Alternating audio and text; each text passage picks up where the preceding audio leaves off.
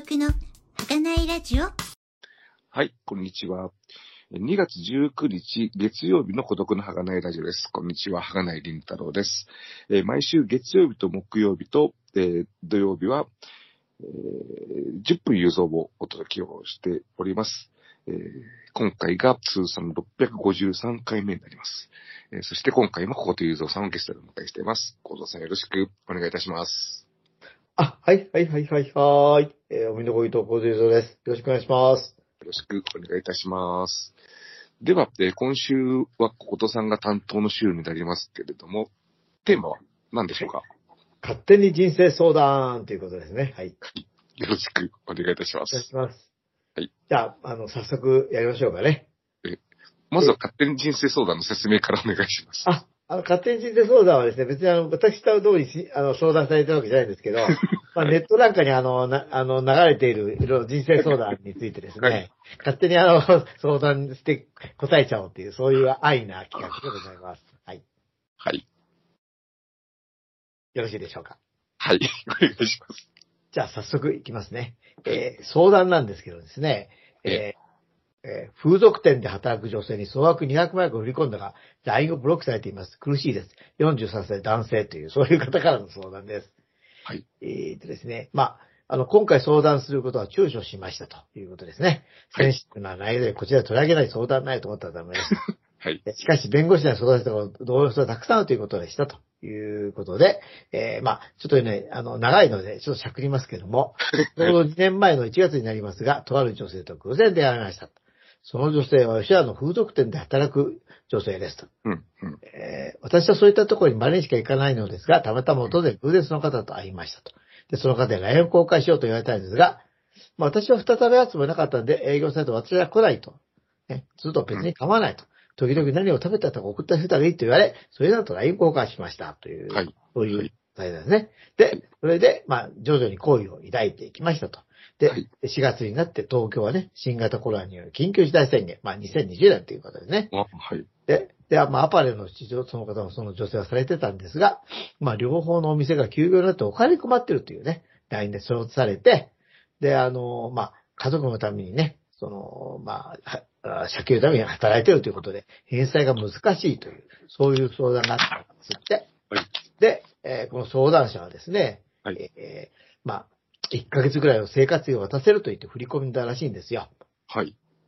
で、あの、まあ、だんだんね、その彼女との関係がね、深くなっていったんですが、で、はいえーまあ、あの、そしてですね、若干、えー月日が経ってですね、はいあまあ、その風俗のお店も辞めると。で、えーまあ、もう会うつもりはないっていう、そんな雰囲気のね、LINE をもらって、で、そして、まあちょっと感情的な LINE をその相談者が送ったらブロックされちゃいましたと。うん。でね。で、まあ、騙されてるんじゃないかなというふうなこともね、お金、まあお金を送っちゃってますからねは。い気づいたんですけどもはい、どうしたらいいでしょうかというですね、まあ、そういうような相談でございますと。はい。はい。えっと、まず、どうしたらいいんでしょうかっていうのが、法律的にどうしたらいいいや、別にこれ法律相談ではないの弁護士さんが相談してまかますすよら。ね。はい。法律相談じゃなくて、まあ、どういう、このね、あの、どういう気持ちを持ったらいいのかな、みたいなね。はい。はい。これ2年間なんか、その、その彼女と関わってたみたいでねこ。れ、ちょっと、あの、はしょったところにあるかもしれない。この、この彼女とは、風俗店でしか会ってないっていそううそうそう。そうなんですよね LINE とのつながりなんですよ。え、だえ、そうなった時にじゃあ現金をあ、まあ、LINE で振り込み先をまあいろいろできますか？らね、振り込むと思えばね。うんでもだけどすごく毎日辛くて、食欲もなく眠れない毎日ですと。好きになっちゃったらね、未だに好きな気持ちを断ち切れないでいますと。できることがきちんと話し合えば少しは気持ちの整理をつくと思うんですが、もう連絡手段もありませんという。LINE が断ち切られちゃったから。いやー。どうしたらいいのかな？また、また、あの、元も子もないことを言っちゃいそうなんですけども。まあでもね、あの、前回の、あの、師範の回答から言うと、まずは、その相談者に寄り添わないといけないと思いつつどうど。う寄せればいいのか今よこ ういうればいいのか。く、よくわからない。えっ、と、ちょっといろいろはしょったとこあるんでね、あの、細かく言ってもよかったかもしれませんけど、これまでなかなか、そう長いですよ、そう長いそすね。まあ、長くないと、まあね、ああの、相談話がわかんないえ、この方は、相談者の方は、はい。えっ、と、独身なんですか？それとも、えだから独身ですよ、もちろん。独身なんですね。はい。はい。はい。あの43歳。独身で、っていうことで。あー、でもね、ねえ、勉強代にしては高いもんね。まあ、いくら振り込んだって、まあ、1ヶ月で生活費渡せるってことですから、まあね、30万とか、まずは。ねえ。ですね。うーん。人生経験を、ってなかなかこの手の問題は難しいですよね。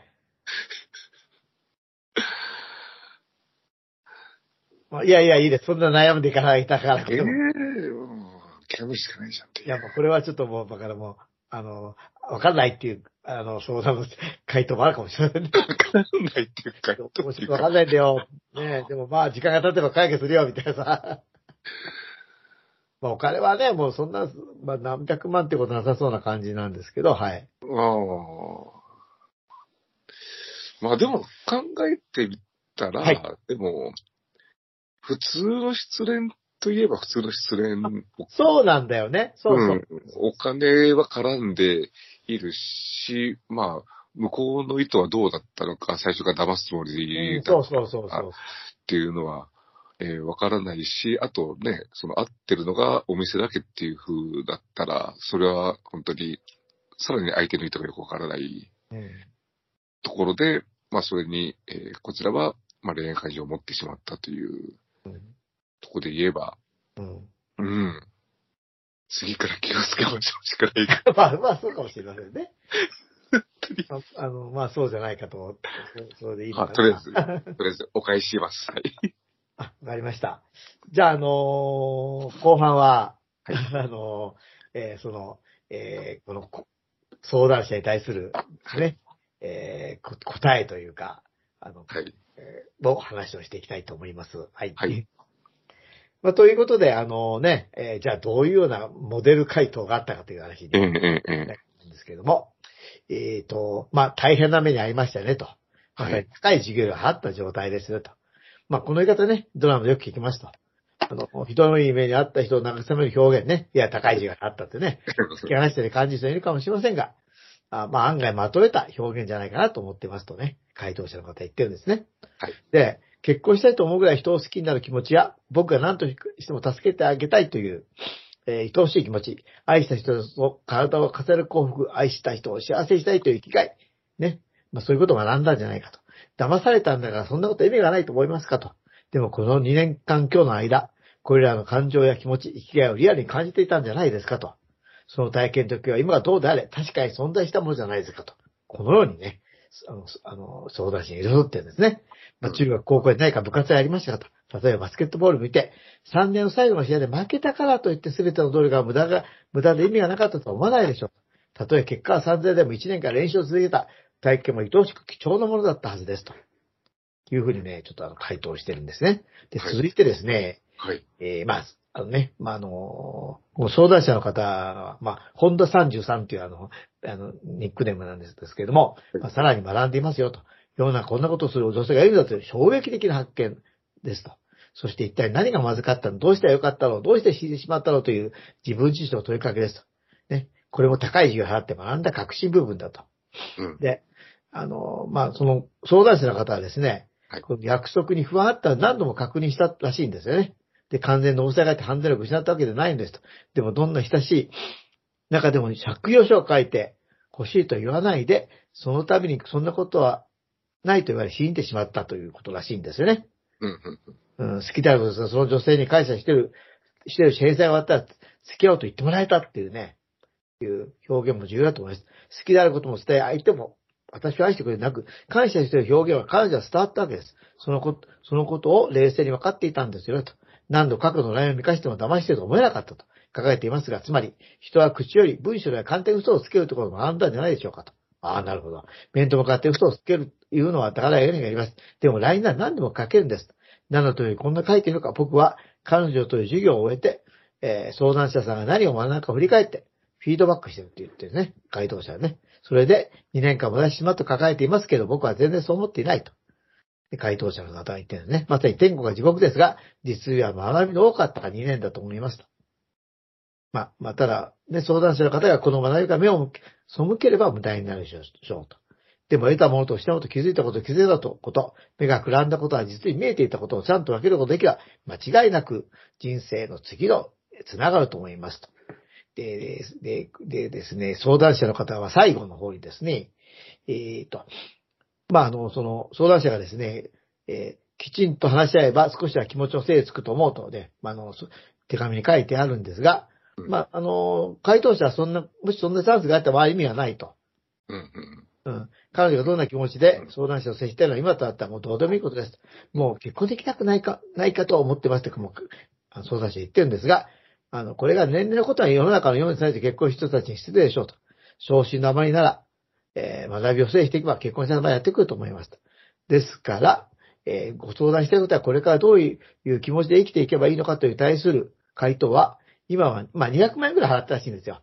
200万円という高い授業料で、で、学んだことをゆっくり振り返ることです。可能なら全く楽しくない仕事をリセットすることを大切にしようと。そして時間をかけてま、再び成長し、相談者さんの次の人生を始めるとお勧めしますと。大丈夫、時間たっぷりです。まだ人生先が長いですから、という、そういう回答だったんです。いかがなものでしょうか？名人ですね、そしあれかい、あの回答者て。が？回答の、回答の名人ですね。ああ、なるほど。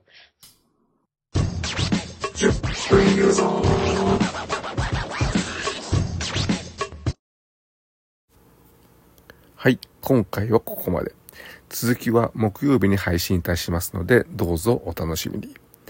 では、ここまでお聞きいただきありがとうございました。はがない、りんたろの孤独のラジオ。孤独のはがないラジオ